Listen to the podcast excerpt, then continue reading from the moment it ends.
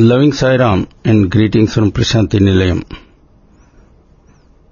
As I announced last time, Dharma being an infinite subject, one could talk about it as long as one likes. However, I would like to bring the current series to an end for a variety of reasons. That's what I told you last time and that exactly is what I shall be doing in this talk. Now, before I go further, I would like you to hear a Telugu poem or Padyam as Swami refers to it.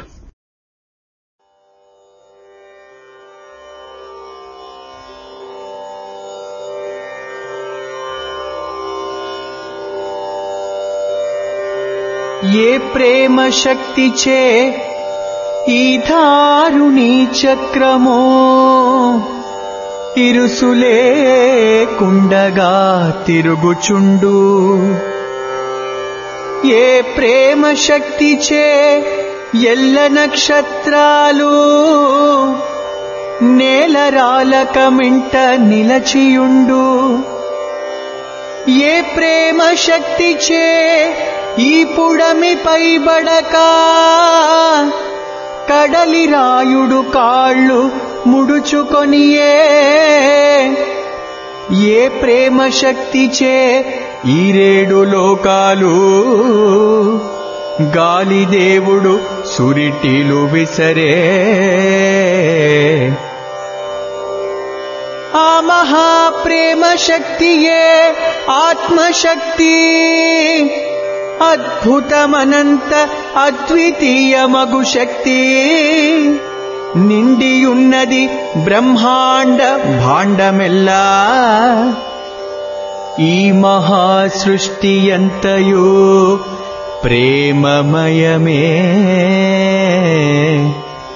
ఈ మహాసృష్టి ఎంతయో ప్రేమమయమే ప్రేమమయమే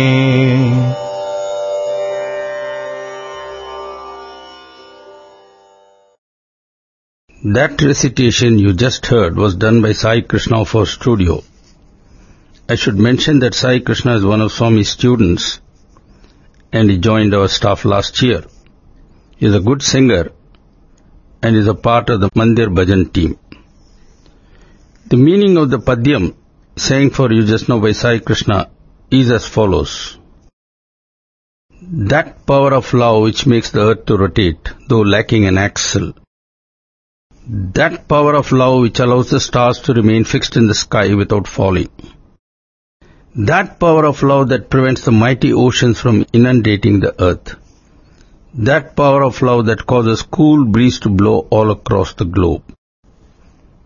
That power of love is verily the power of the Atma. Power that is wonderful, infinite, incomparable and all pervasive. Indeed, the whole of creation is saturated with that divine power of love. Now, why did I present this particular padyam when there are so many to choose from? There are two reasons for this. The first is that Swami started his recent Guru Purnima discourse with this particular padyam. Incidentally, Swami started his Guru Purnima discourse of 2000 with the same poem. The second and more important reason for drawing attention to this padyam is for stressing the fact that dharma and prema go hand in hand. One cannot be thought of as being separate from the other. To use the language of mathematics, the topology of basic human values is a circle. Consider a circle. One could start anywhere in the circumference, go around and come back to the starting point. That is what happens with the value set Satya, Dharma, Shanti, Prema, Ahimsa, Daya, Kshama and so on. They are all looped together in some kind of a circular fashion. That is to say, if one starts with Satya, assuming that to be the primary value, then all the others could be seen as the derivatives of Satya. One might as well start with Prema, in which case Satya etc. become derivatives. You might wonder what on earth I mean by that. In a sense, This talk would attempt to answer that very question. Now why on earth am I trying to wind up my series in this unorthodox fashion when this series was supposed to be all about dharma? Well, I am doing that for an obvious reason, which is that Swami's focus is almost invariably on prema. I therefore felt it was imperative to explain that when one stresses prema, dharma and satya come automatically as a package deal. Incidentally, one reason I am doing this is because the trusteeship concept that I referred to earlier cannot ever be implemented unless people are suffused with the feeling of prema. I do hope at least some of you would recall the basic idea of universal trusteeship concerning which I have spoken many times earlier. In today's highly interconnected world, if humanity is to survive, then pure love has to form the basis and trusteeship has to be made the practical tool for survival. This two-tier approach would be the best way of adhering to Dharma in this day and age. I am sure you might be wondering why if Dharma is timeless and goes back to very old times, we should do something that was not done in the days of Sri Rama and Krishna. Is not what was good in those times good now? Why do we give up tried and tested methods of old? The answer to this is really simple. Take a simple thing like travel. People travel in the good old days and they do so now also. However, we cannot always stick to the same mode of travel. That's obvious, is it not? For example, supposing you are coming to Puttaparthi in say 1948, which was barely 60 years ago. One had to take a rather circuitous route. One had to come from say Bangalore to Penukonda by train, then take a jatka or a horse-drawn carriage from Penukonda railway station to the center of the town where there was a bus stand. There one had to take an old battered bus and ride for hours to Bukkapatnam, which was just a few kilometers away. And there in Bukkapatnam, one switched over to a bullock cart. One then had to ride in the bullock cart with family and luggage for a couple of hours until one slowly made one's way to the village of Karnataka Nagepalli. You may not know where that village is, but actually it's located on the Chitravati river just opposite Puttaparthi. If you look from Puttaparthi, uh, towards the east, there is Karnataka Nagepalli. That was where one had to cross the river, since the poor bulls pulling the cart could not drag a cart full of people and luggage. So the passengers would get down and walk on sand and wade through the water. There was often water in those days, and this is the way they crossed the river.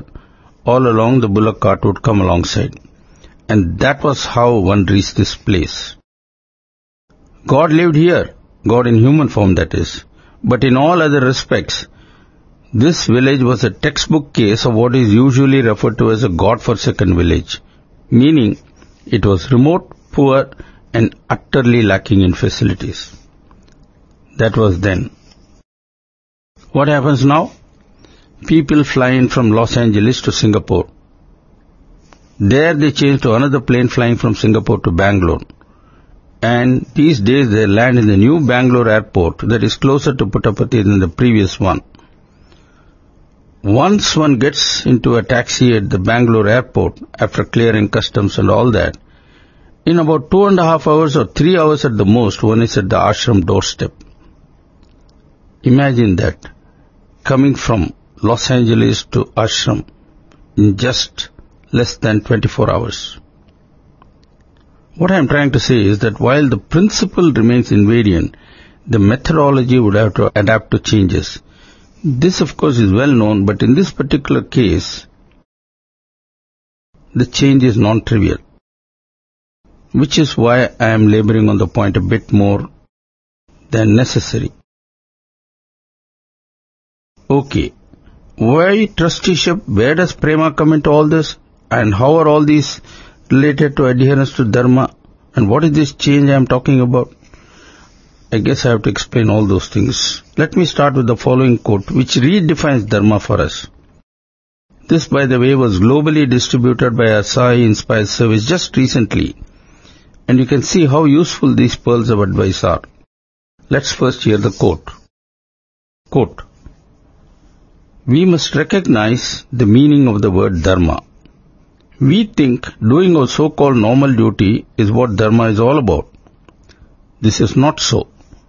To do something that will give pleasure and happiness to all is our real dharma. Whatsoever we do should not cause any curtailment of the freedom which others enjoy. We should ensure that we do not do those acts that we consider bad in others. We should also see how others are being respected and engage only in those acts that can be regarded as respectful. End of quote. The above quote, which is from a discourse delivered in 1977, makes it very clear that dharmic action is that which benefits all. And by all, we mean not only all human beings, but indeed all beings. Humans have no right to feel that they are superior that what is beneficial for them is necessarily good for other species. Just as individuals, we are not supposed to have any feelings of interest or swaprayojanam as Swami calls it, so also the human race as a whole must eschew this feeling. That is a mandatory condition or sine qua non for implementing trusteeship. Maybe I should spend a few moments pulling together the various ideas I have been presenting till now. Firstly, I quoted a poem of Swami, which is all about the power of pure love and how the whole of creation is suffused with this pure love. Next, I pointed out that if pure love manifests, then Satya and Dharma also manifest, for these two are embedded in love. That is to say, action that lacks pure love cannot be wholly in accord with Satya and Dharma. After that, I drew attention to the fact that for action to be truly dharmic, it must benefit all. From these three different points I have made thus far, we can conclude that all actions must be based on pure love. Two, every such action would definitely help and benefit at least some, and when properly planned could even benefit all. Three, by its very nature, trusteeship implies action for and on behalf of the community at large.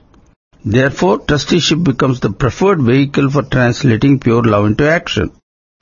4. Thus, when pure love and trusteeship are interwoven, actions automatically become dharmic.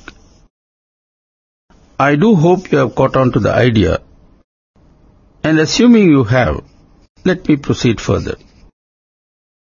I would like at this point to stress that when we consider dharma and its practical implications, the implications today are quite different from what they were, say, 2000 years ago. There are two differences between those times and the present time. Firstly, the population today is very much higher than it was centuries ago. And secondly, there is heavy connectivity all across the globe in various ways, which also adds to the complication. Thanks to these two factors, everyone everywhere is very much likely to be affected by something somewhere. Let me give you an example. Say there is a disruption of oil production in Nigeria, which by the way is the biggest oil producer in Africa. Immediately, thanks to this disruption, the price of crude oil increases on the global market, which in turn causes petrol price to increase almost everywhere. Similarly, if the villagers in say Thailand or Vietnam who breed chicken are careless and bird flu breaks out there in Thailand and Vietnam, that bird flu could well spread to many places all over the world. This means that whether one likes it or not, everyone is a stakeholder. Stakeholder in the welfare of humanity as a whole. The question now is whether all of us, which means you and me, are prepared to play an active role as a stakeholder or be merely passive and even helpless spectators while fringe minorities that are powerful confront each other, contributing to tension in many ways. Let me explain myself. Consider any place where there is an insurgency. Insurgency means there is a conflict, in fact a violent conflict. On one side there are insurgents who are armed and engage in acts that are called acts of terrorism. On the other side there is an armed governmental force which could be the army itself or some kind of a paramilitary force. The military uses its power like a sledgehammer and inflicts what is claimed to be heavy damage.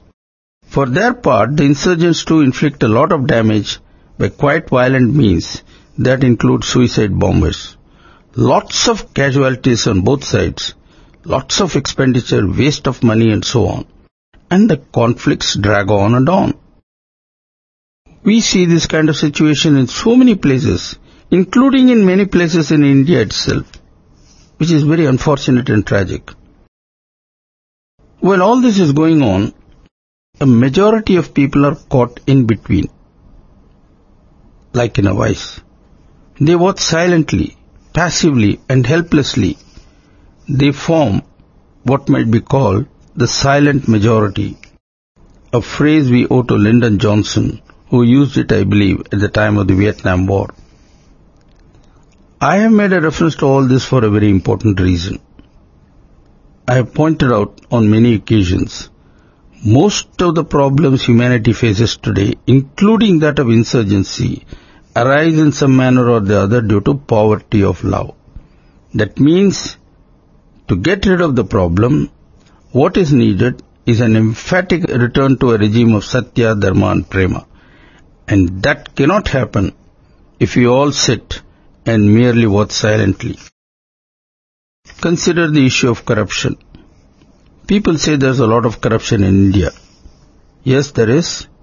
Far more than used to be 60 years ago, when India was in fact much poorer. What has happened since then, particularly in recent times, is that our adherence to moral values has weakened substantially. The Western countries complain of corruption in India, Africa and many other countries. If you look carefully in all these cases, there is a very large income gap.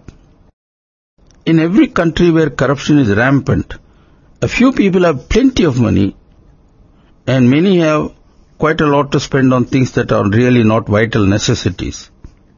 But a very large number of people have hardly enough to eat. Meanwhile, and we see this very glaringly in India, TV which has become ubiquitous is not only constantly offering saturation advertisement for all kinds of consumer goods, but is also parading the luxurious lifestyles of the rich and the famous. All the time. So what happens? People begin to want all sorts of things. And to encourage people to have the craving for consuming, banks compete with each other to offer loans on so-called favorable terms, even as companies eagerly roll out everything from fridge to cars on what is termed easy monthly payments. Do you know, 35 years ago, you couldn't buy a fridge or a car unless you paid all the money down cash at the time of purchase. Today it's not so. You could pick up these things and go home without even paying a rupee. All kinds of schemes to do that. This is dangerous, but the silent majority fall for all this hook, line and sinker. Everything looks nice and rosy till suddenly one day the bottom falls out. And this has happened in America recently with very shocking consequences. The point I am making is that bribery, which let me stress is but one aspect of the entire gamut of corruption, thrives under the following conditions. One, where there is dire poverty with a large number of people not being able to get even the bare necessities of life. Two, when while the essentials are not an issue, living becomes expensive due to factors created by market forces. When people are driven by market forces to live far beyond their means, especially by reckless borrowing. In many poor countries, bribery exists due to the first of the three factors I mentioned just now. And it gets enhanced when a few top people openly abuse their positions and amass wealth. In India, bribery grew rapidly once more and more consumer goods began to be available, but were not affordable since the income level of a large percentage was low. As for living beyond means, This phenomenon has reared its ugly head in some countries, but not all. I am sure many of you already know this and must be wondering how it is connected with what I said earlier. This is an important point and I request you to pay careful attention now because that is the connection I am going to make. Firstly, bribery is only one aspect of corruption. Even here, while the poor clerk does demand bribes for actions he should routinely perform, and this is largely because he cannot make both ends meet, it is also a fact that even when bribes are not demanded, the corporate sector dangles attractive rewards for the sanction of permits or license or whatever they want, so that they can go out there and make money in plenty. In other words, when there is excessive bureaucracy and regulation, and this happened in the early years after independence in India when we went over a socialist economy, everyone offered bribes even before they were asked for. They wanted something done and the only way was to give money. Thus, bribery was referred to as speed money. In this case, bribery was in part a systemic phenomenon triggered by excessive regulation. What I am driving at is that when politicians in the West attack corruption, say in Africa, and threaten all kinds of sanctions, etc., they are like doctors who do a superficial analysis or diagnosis and jump to conclusions. One must, in all such situations, look at the entire picture. If one does that, one would find that there are bribe takers because there are also those who offer bribes, even if not asked for. In turn, this is all due to many complex factors. For the moment, I shall leave this point where it is and move on. I would now like to look at the word corruption from a larger perspective. Yes, bribery is indeed one aspect of corruption. But go to the dictionary and you would find that the word corruption has a wider meaning. The mind of individuals can be corrupted by exposure, especially calculated and excessive exposure to undesirable things. Take a thing like violence and examine how much violence is shown in the movies and on TV. Argument, conflict and violence are also given a lot of prominence in the news, unless there are news scandals of course.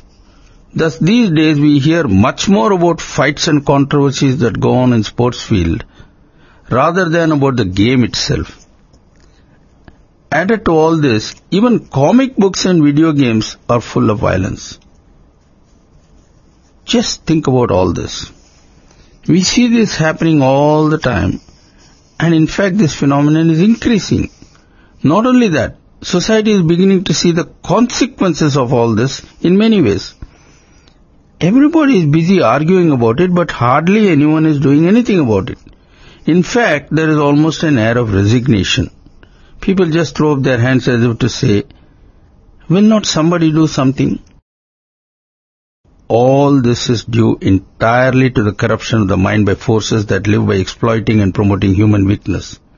This is a dangerous phenomenon and promoted entirely by those connected to the market. Yet go and look for one prominent individual belonging to the corporate sector anywhere in the world. One prominent international agency like the World Bank or the IMF that complains and worries about the things I have called attention to. You will hardly find anyone. As for the majority to which you and I belong, we choose to remain silent and suffer unnecessarily, I would say. People complain about the bribery aspect of corruption because it comes in the way of their speedy operations, in the corporate sector I mean. But if somebody is mega blockbuster, eulogises crime and indirectly promotes crime and violence, is that person going to be bothered about the adverse social impact? Talk to the movie producer and he would say, I give the people what they want. They, they don't have to come and see the movie. They could stay at home, but they don't. This is all double standard.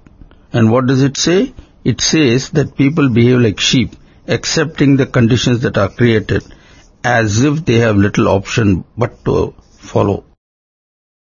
Where dharma is concerned, we just cannot afford to be quitters. And that, by the way, is the main message of the Gita. A lot has been made of political freedom, democracy, etc. Dictatorships were attacked because they were regimes in which the minds of ordinary people were controlled. Unregulated markets, which is largely what we have now, do pretty much the same. Instead of the state doing it, that is to say controlling the minds of people, it is now the top people in the market who have taken charge.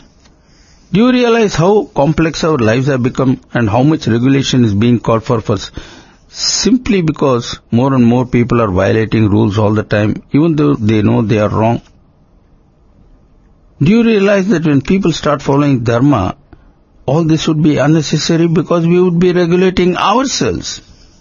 You know, if for example people start being truly honest, we can get rid of so much of our anti-corruption establishment, which is pretty huge. Yes, there are indeed huge benefits to be reaped if we choose to abide by Dharma, and for that, Prema is the starting point. I am sure I do not have to belabor the point. Okay, let me go back to the question. Why has all the present mess happened? Who allowed it? How can this be stopped? The answer to all this is that we, the majority stakeholders, have permitted this. How? By becoming the silent majority and abdicating our ability to raise our voices. Making an important point recently, Al Gore, the former Vice President of America, more famous and justly so for his tireless campaign to sensitize one and all about global warming, said that right now there is no political will to pass the legislations needed for massively switching over to renewable energy sources, thus moving away from fossil fuels. Al Gore then said that legislators can be persuaded only when ordinary people combine overwhelmingly and exert pressure on decision makers to change their ways and perspective. This is an important point and I would like to stress that as much as I can. Today, wherever we look, adharma appears to be gaining ground. That is happening because we are allowing that to happen. Why? Because we want to be non-involved. Because we are playing the role of silent majority. You know, dharma is too important to be left to fend for itself. It is our duty to protect dharma and unless we do so, we cannot expect dharma to protect us when the need arises. We just cannot play a passive role by saying that God is here to, to take care of it all. If there is one thing that I have been constantly stressing is that God is here in human form not to clean up the mess we have created, but to help us to do that.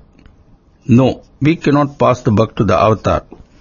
The buck stops with us, and all we can expect from the avatar is support, help, and liberal guidance. God did that earlier when he came as Krishna, and currently is more than willing to help us. In fact, he is all the time asking us to get started. Swami is telling us that prema is the cure-all for this season. The question is, are we ready? Are we even willing? Indeed, are we even listening to what he says? I leave you with those questions. As I mentioned earlier, one can go on and on talking about dharma. However, that is not so meaningful as getting a few basics straight and doing all we can to adhere as best as we can to dharma in the manner that Swami expects us to. With those words, I would like to bring this series to a close and I thank you all for a patient hearing. Before I end, I have a small appeal to make. Please stay tuned to the program that follows. I believe that program is very relevant to what I have said just now. And when you hear it, I am sure you would fully agree with me. Thank you once again and Jai Sai Ram.